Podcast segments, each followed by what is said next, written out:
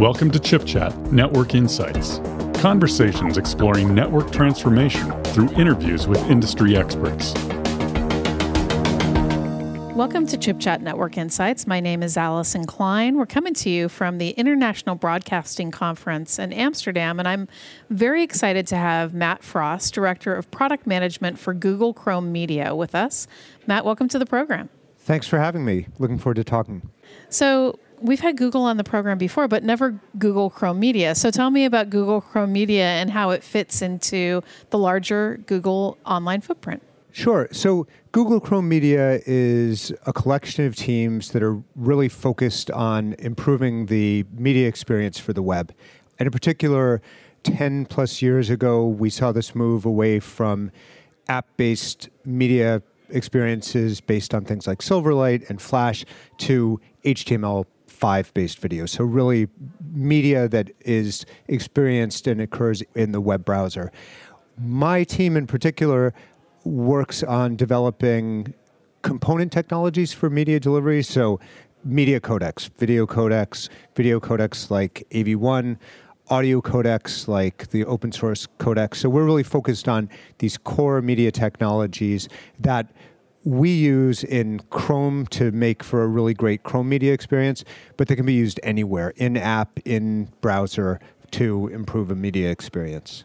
Now, codecs are an interesting area when you take a look at how much video is growing in terms of an online experience and how quickly the industry is moving and consumers are moving in terms of what they're consuming on an everyday basis seems like codec development has been a bit slower than what we would maybe like to have hoped. Yeah, I think that was Google's observation back in 2010 when we really launched this open source video project, which initially started out as a project at Google called WebM and has grown in the last three or four years to be this really large tech company initiative called the Alliance for Open Media. And it, but it was based on the observation that at Google, we were developing these experiences from YouTube to Hangouts, which were really pushing the edge of what we could do with the current technology.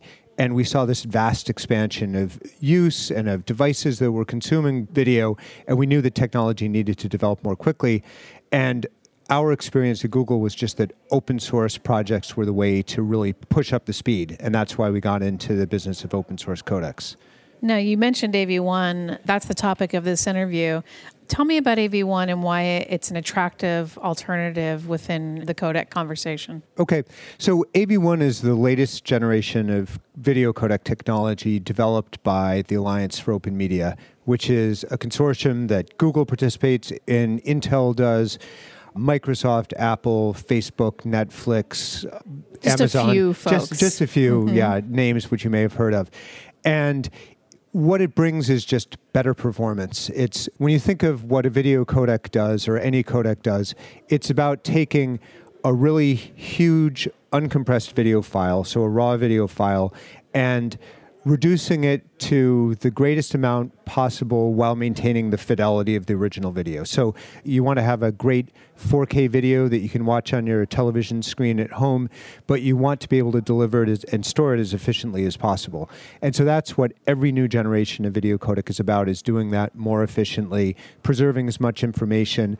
And, you know, as we all observe, your videos are getting higher resolution. Your TV now is likely 4K. It may be HDR, which has greater color fidelity. So it's also about supporting these new features and these great new devices that we're using.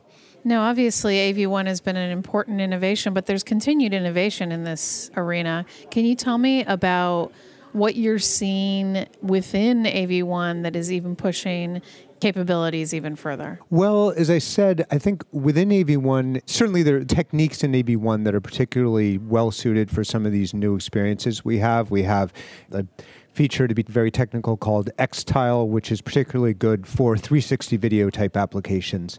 With AV1, and this was true with its predecessor VP9, we went from what was called 8 bit video, which is lower accuracy video, to 10 and 12 bit, which supports features like HDR, for instance. So those are some of the things that we've added to enable these new experiences. You know, we are at IBC, you walk around IBC and you see a lot of signs talking about 8K, which is coming fast on the heels of 4K. We're all just buying 4K TVs for our house, and all of a sudden they're trying to sell us 8K, and that requires four times the data that 4K does. So that's four times the file size, four times the amount of data we have to compress efficiently to provide a really good user experience. So, Matt, basically the challenge is never ended in terms of what we need to be doing The- with our codecs. When 1080p came along, they said, you know, that provided true visual fidelity. You know, the human eye couldn't see any more than that.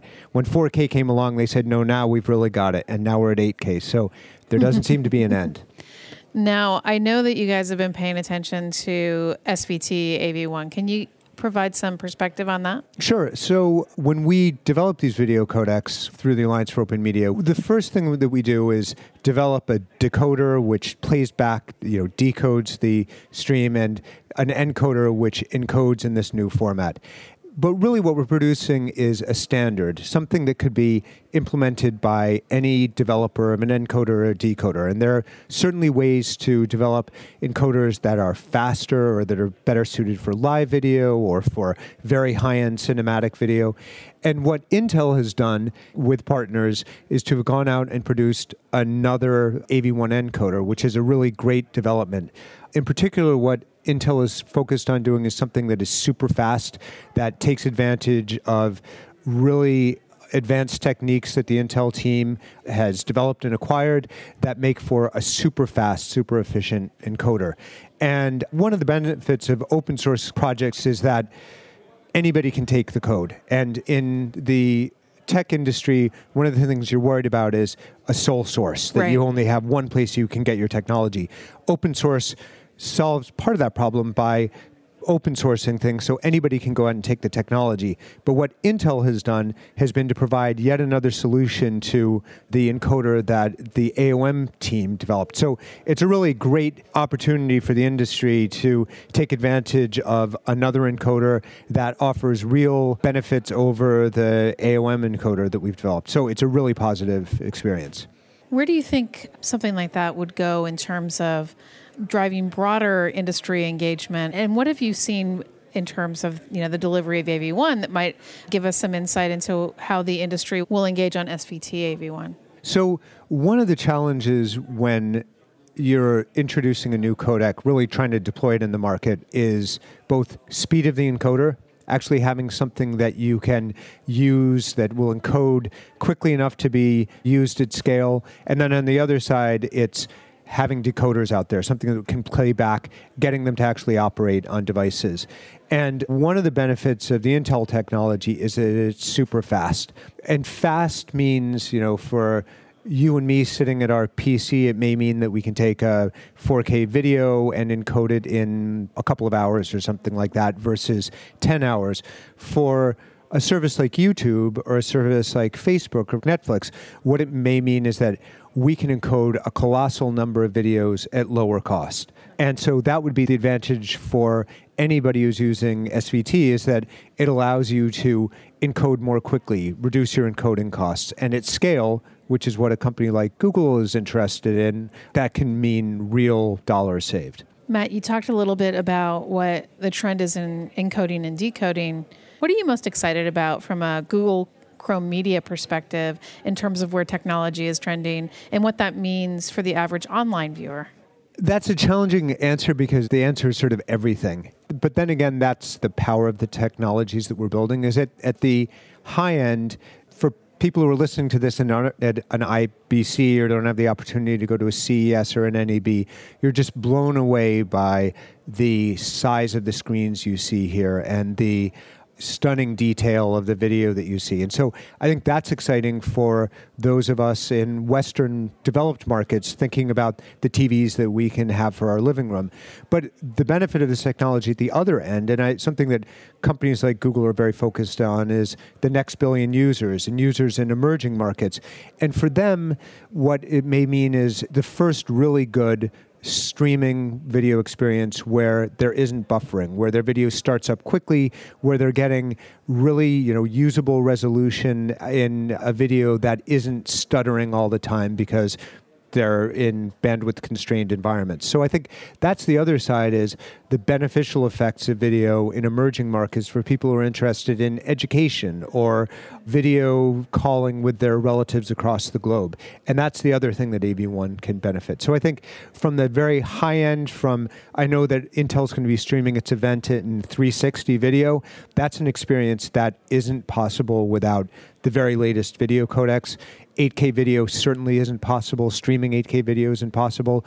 But I think being able to talk to your relative across the globe in India or in Indonesia and have a really good video conferencing experience is equally and arguably more important. Uh, that is fantastic perspective and a great way to end this interview, Matt. Thank you so much for being on the program today. One final question for you. If folks want to find out more about what you and your team is doing within Google Chrome Media, where would you send them for more information? So, the best place to go for what we're talking about is the Alliance for Open Media's website, and that is aomedia.org. It has all of our press releases for developers who are interested in actually reading more about the technical aspects and getting into the code. There are links to the Git repositories, the license terms. So that's really the best place to start. Perfect. Thank you so much for being on the program today. Thanks for having me.